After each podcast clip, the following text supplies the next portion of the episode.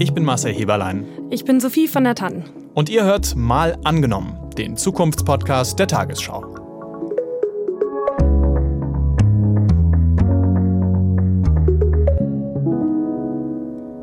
Schön, dass ihr dabei seid. Marcel und ich sind Korrespondenten im ARD Hauptstadtstudio in Berlin. Und in diesem Podcast nehmen wir uns jede Woche eine politische Idee vor und schauen, was wäre, wenn sie Wirklichkeit würde.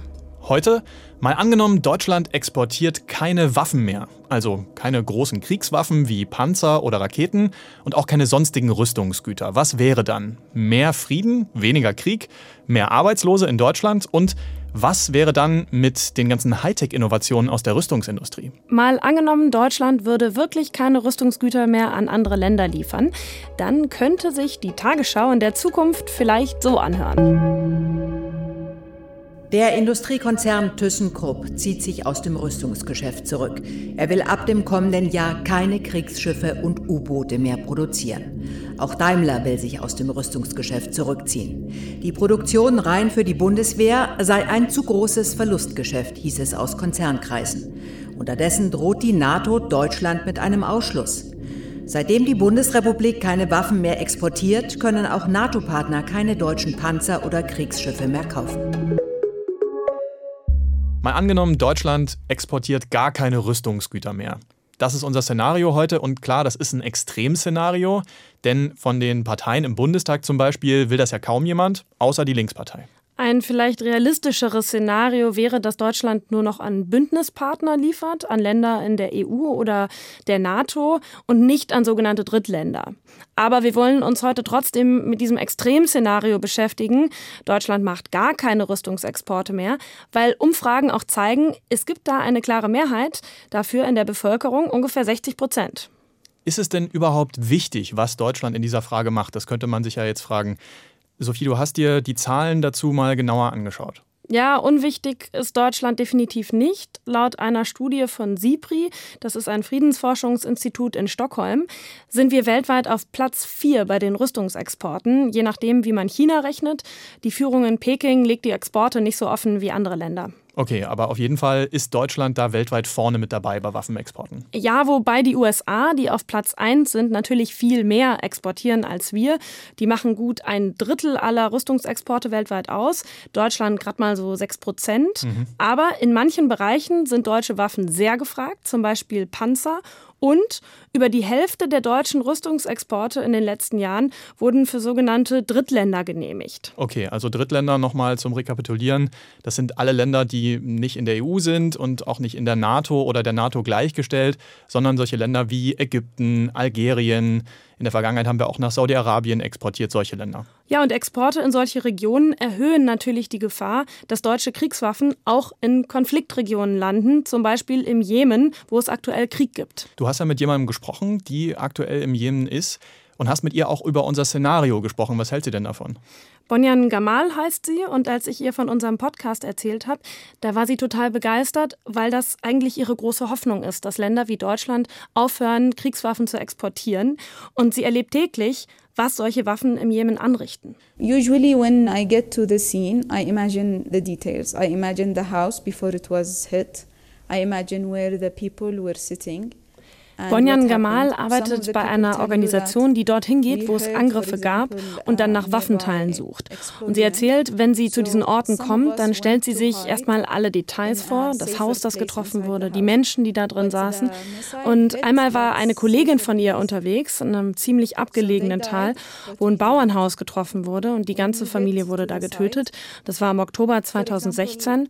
Und Bonjans Kollegin hat dann nach Überbleibseln von Waffen gesucht und auch was gefunden. It was a bomb and uh, we sent it to uh, experts on weapons. Bonjans Kollegin hat Reste von einer Bombe gefunden und Experten haben danach festgestellt, die Bombe wurde von einer Firma in Italien hergestellt und jetzt kommt's, die ist eine Tochterfirma von Rheinmetall aus Deutschland. The factory is a subsidiary of Rheinmetall, the German company. Jetzt fragt man sich natürlich sofort, wie kann das überhaupt sein? Deutschland hat ja sehr hohe Auflagen für Rüstungsexporte und trotzdem sind dort Teile von deutschen Waffen im Jemen aufgetaucht. Ja, eigentlich dürfte das nicht passieren. Die Regierung muss solche Exporte von Kriegswaffen ganz genau prüfen. Und in Kriegsgebieten sollen die eigentlich sowieso nicht landen. Das Problem in diesem Fall, den Bonjan gerade geschildert hat, ist, dass Deutschland nur das kontrolliert, was von hier aus rausgeht und nicht das, was deutsche Tochterfirmen in Italien herstellen. Okay, aber in unserem Szenario, wenn wir das jetzt nochmal annehmen, da wäre das ja alles sowieso nicht mehr möglich. Denn alle Arten von Waffenexporten, mit denen Deutschland irgendwie zu tun hat, wären dann einfach gestoppt, wären dann einfach nicht mehr möglich. Aber nochmal zurück zu deiner Gesprächspartnerin. Was glaubt sie denn, würde so ein Verbot von deutschen Rüstungsexporten wirklich was ändern in der Welt und auch im Jemen? To make a difference in the war, yes it will, because it will make a stand. It is always a start and there is always a president. Also Bonjan glaubt, wenn Deutschland Rüstungsexporte stoppt, das hätte große Auswirkungen, auch auf den Krieg im Jemen. Und es wäre wirklich weltweit ein Signal. Deutschland könnte ein Vorbild für andere sein.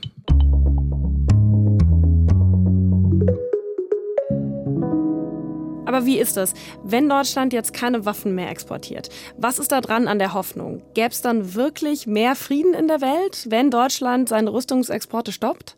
Naja, im Jemen zum Beispiel würde sich erstmal nichts ändern. Das machen alle Expertinnen und Experten klar, mit denen ich gesprochen habe.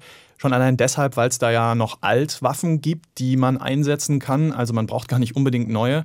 Und wenn Deutschland aufhört zu exportieren, dann würden laut Experten einfach andere Staaten einspringen und Waffen liefern. Aber Bonjan hat ja auch gesagt, das wäre ein Signal, wenn Deutschland aussteigt. Ja, das auf jeden Fall. Das sagen Experten auch, mit denen ich gesprochen habe. Zum Beispiel Simone Wisotzki von der Hessischen Stiftung Friedens- und Konfliktforschung.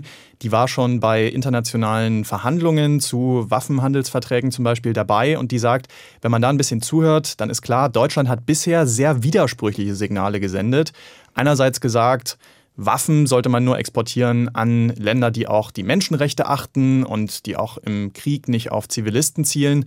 Und dann hat Deutschland eben trotzdem an Länder Waffen geliefert, wo zum Beispiel Menschenrechte nicht eingehalten werden. Wäre das nicht der Fall, dann könnte Deutschland eben zeigen, dass sie tatsächlich sich an die so sehr postulierten ähm, Regeln und Normen dieses internationalen Waffenhandelsvertrages auch halten und könnten eine Vorbildrolle einnehmen unter den westlichen Staaten. Also sie glaubt, dass dann kleinere Länder nachziehen könnten, in der EU zum Beispiel, also Schweden oder Italien oder die Niederlande, die auch alle eine eigene Rüstungsindustrie haben. Sie glaubt nicht, dass das zu einem kompletten Exportstopp bei den Ländern führen könnte, aber zumindest, dass die nicht mehr in Drittländer liefern.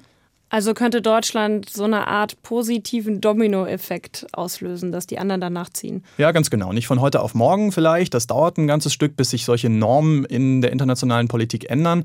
Aber das wäre die Hoffnung. Okay, das war jetzt der Blick in die Welt. Aber was würde sich denn in Deutschland ändern mit unserem Szenario? Also Deutschland exportiert keine Waffen mehr ins Ausland. Was hieße das für die deutsche Rüstungsindustrie? Und wer ist das überhaupt, die Rüstungsindustrie? Ich würde sagen, da kann man zwei Gruppen unterteilen. Die Firmen, die vor allem Waffen herstellen, das sind die einen, also Kraus Maffei Wegmann zum Beispiel, die unter anderem den Leopard-Panzer produzieren. Oder auch Heckler und Koch, die kennt man vielleicht aus Baden-Württemberg, die Pistolen und Gewehre herstellen. Für solche kleinen Waffen gibt es jetzt übrigens sehr harte Auflagen der Bundesregierung. Seit letztem Jahr sollen solche kleinen Waffen nicht mehr in Drittstaaten exportiert werden, wo man schon mal sehen kann, okay, da verändert sich gerade was. So ein Exportstopp für Drittstaaten, den kann es geben.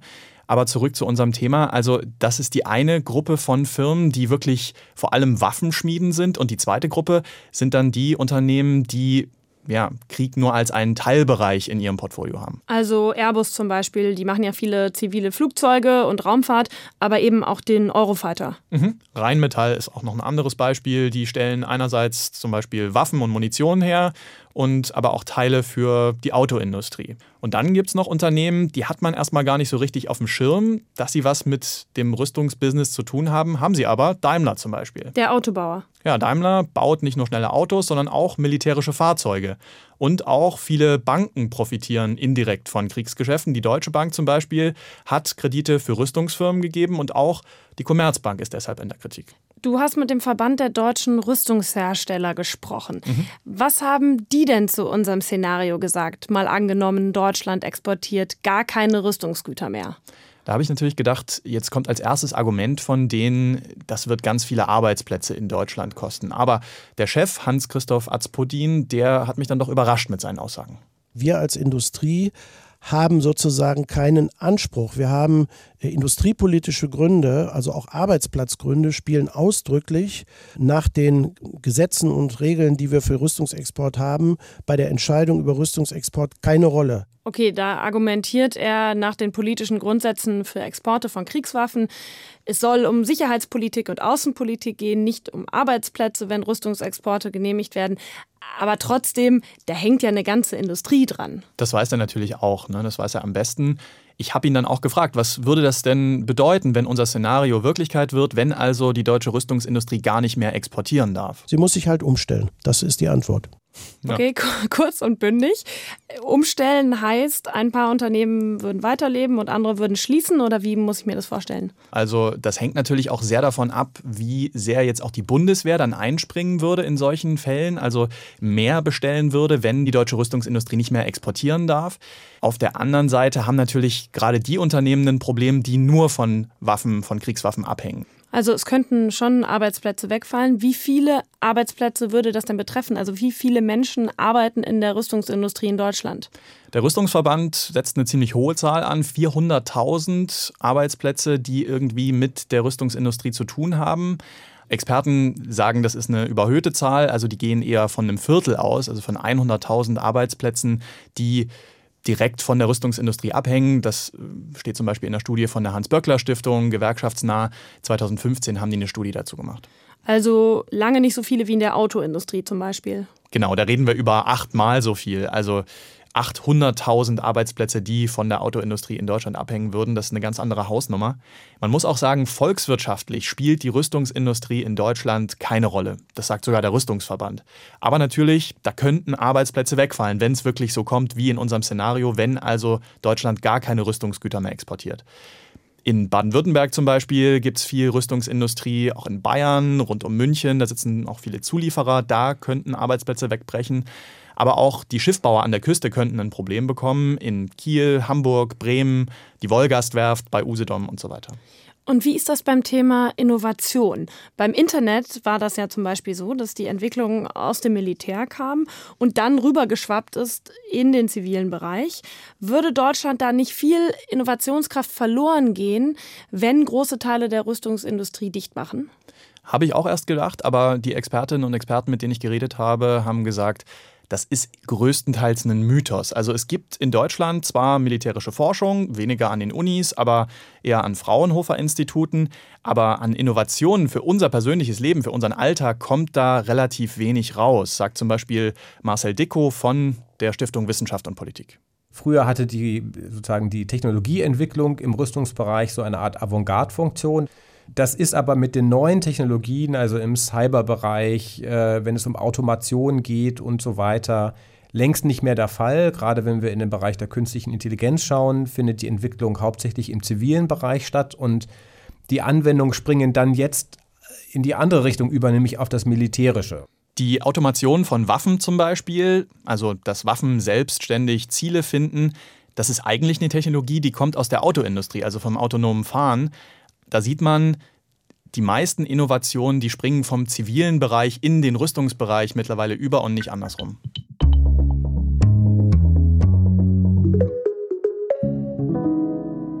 Wenn Deutschland gar keine Rüstungsgüter mehr exportiert, was könnte das für politische Folgen haben?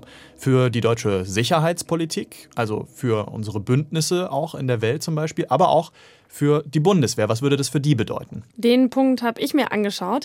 Wenn Deutschland keine eigene Rüstungsindustrie mehr hätte oder wenn die extrem schrumpft, dann müsste die Bundeswehr erstmal mehr im Ausland einkaufen, zum Beispiel ihre Jets und Panzer von den Amerikanern.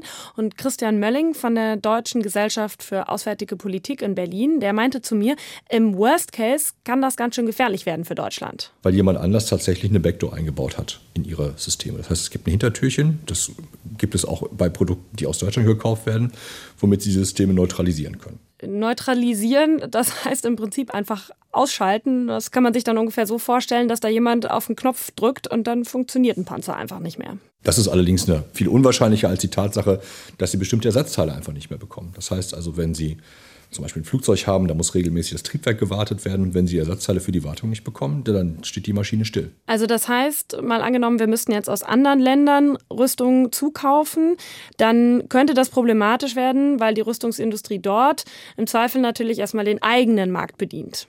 Ja, und so eine Abhängigkeit, die könnte dann in manchen Bereichen besonders zu einem Problem werden. Bei Aufklärungstechnik zum Beispiel hat mir Marcel Dicko von der Stiftung Wissenschaft und Politik erklärt, also bei Radarsatelliten zum Beispiel. Das ist ein, ein solches Heiligtum, da sind so sehr die äh, Souveränitätsbestrebungen der Länder berührt, zumindest empfinden die das so, dass es hier tatsächlich fraglich wäre, ob Deutschland solche Radarsatelliten von den Amerikanern geliefert bekämen. Vermutlich wäre es dann eher anders, dass die Deutschen dann Satellitenbilder bei den Amerikanern kaufen müssten und die Amerikaner dann aber entscheiden könnten, welche Bilder sie ihnen verkaufen und welche nicht. Und das ist natürlich kein Szenario, was jetzt irgendein Sicherheitspolitiker in Deutschland oder jemand mhm. von der Bundeswehr gut findet. Wenn wir jetzt den Spieß mal umdrehen würden, also wir stoppen die Rüstungsexporte in die ganze Welt, aber die Bundeswehr kauft nur noch bei den eigenen deutschen Rüstungsfirmen, was würde das denn bedeuten? Das hast du dir genauer angeschaut. Das klingt einfach, ist aber nicht realistisch. Erstens braucht die Bundeswehr nicht so viel. Es würde sich für die Rüstungsindustrie in Deutschland gar nicht lohnen, nur die Bundeswehr zu beliefern. Mhm. Außerdem will die Bundeswehr natürlich immer die besten Panzer, Schiffe und so weiter. Und wenn Rüstungsunternehmen in Deutschland jetzt aber nur noch einen quasi garantierten Abnehmer haben, dann gibt es wenig Anreize für die, auch wirklich die besten Produkte zu produzieren. Hm, und es ist ja jetzt schon so, dass deutsche Firmen zwar sagen, wir bauen euch alles nach euren Wünschen, liebe Bundeswehr, was auch immer diese Wünsche sind. Aber Marcel Dicko von der Stiftung Wissenschaft und Politik hat mir erklärt, oft kommt das ganze Kriegsgerät zu spät, wird zu spät geliefert. Es ist deutlich teurer, als eigentlich mal verabredet wurde.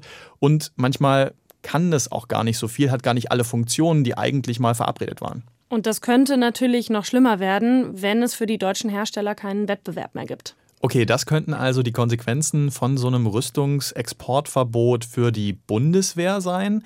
Jetzt schauen wir noch mal, was das für die Bündnisse heißen würde, die Deutschland so in der Welt eingegangen ist. Also die meisten deutschen Exporte wurden zuletzt ja für Ungarn genehmigt. Das ist ein NATO-Partner von Deutschland. Was haben wir denn da für Verpflichtungen denen gegenüber? Ganz konkret auf Ungarn bezogen. Wir haben eine Vereinbarung, kleineren Staaten zu helfen, ihre Streitkräfte zusammen aufzubauen. Deswegen liefern wir Panzer an Ungarn. Das könnte jetzt ein Problem werden, wenn wir auf einmal sagen, nee, wir liefern keine Rüstungsgüter mehr und eben auch nicht mehr diese Panzer nach Ungarn. Deutschland ist eines der wenigen Länder, vielleicht sogar das einzige Land, das tatsächlich noch Kampfpanzer produziert, die einigermaßen akzeptabel sind für alle Streitkräfte. Also das ist sozusagen ein Goldstandard, den Deutschland da produziert. Und wir würden es unseren sicherheitspolitischen Partnern in Europa vorenthalten. Wir würden ihnen vorenthalten, das beste Material zu bekommen, das eigentlich verfügbar wäre. Und die Frage ist, warum? Denn wir verteidigen uns ja auch nur mit den Partnern gemeinsam. Es geht ja nicht um den Schutz Deutschlands, sondern es geht um den Schutz des gesamten alliierten Territoriums wir sind sozusagen alle in einem Boot. Christian Mölling von der Deutschen Gesellschaft für Auswärtige Politik in Berlin meint also, bei diesen Rüstungsexporten, da geht es auch sehr um Sicherheitspolitik.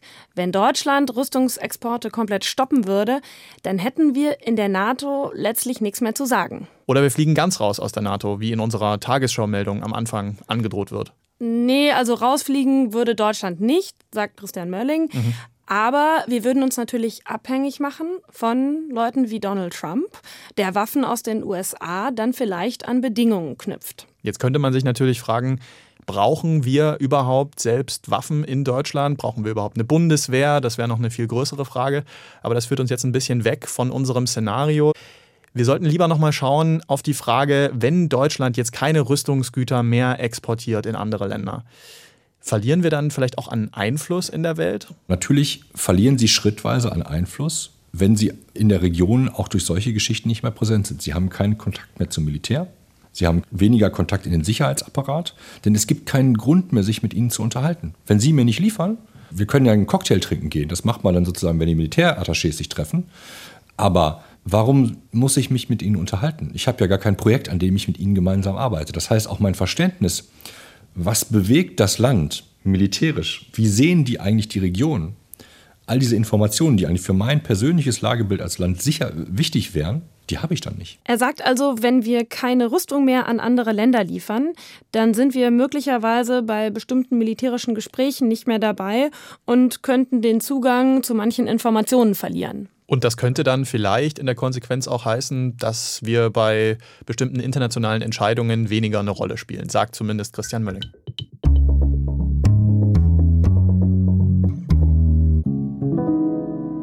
Jetzt haben wir ziemlich viel gehört. Lass uns das doch noch mal sortieren. Mal angenommen, Deutschland exportiert wirklich keine Waffen mehr ins Ausland. So wie sich das offenbar 60 Prozent der Deutschen laut der Umfrage vom Anfang wünschen. Was könnte das im Extremfall für Folgen haben? Dann lösen wir im besten Fall einen Dominoeffekt in der Welt aus. Weil Deutschland aussteigt aus dem Rüstungsexport, kommen auch andere Länder ins Grübeln und beliefern dann zumindest keine Drittstaaten mehr mit Waffen. Deutschland hätte also eine Vorbildfunktion in der Welt. Und weil das so ist, könnte der deutsche Einfluss in der Welt sogar noch wachsen. Denn jetzt handeln wir ja auch so, im besten Fall, wie wir reden und könnten als ehrlicher Makler auftreten in Konfliktsituationen. Denn unsere Konzerne profitieren ja nicht mehr vom Krieg in der Welt. Die Rüstungsindustrie in Deutschland, die könnte im besten Fall ihre Produktion aufs Zivile umstellen. Deshalb fallen durch ein Exportverbot auch kaum Arbeitsplätze in Deutschland weg. Ja, so könnte es kommen. Im anderen Extremfall könnte es aber auch so laufen. Die ganze deutsche Rüstungsindustrie stirbt, weil deutsche Rüstungsunternehmen keine Waffen mehr ins Ausland liefern dürfen. Dadurch verlieren Menschen ihre Arbeit.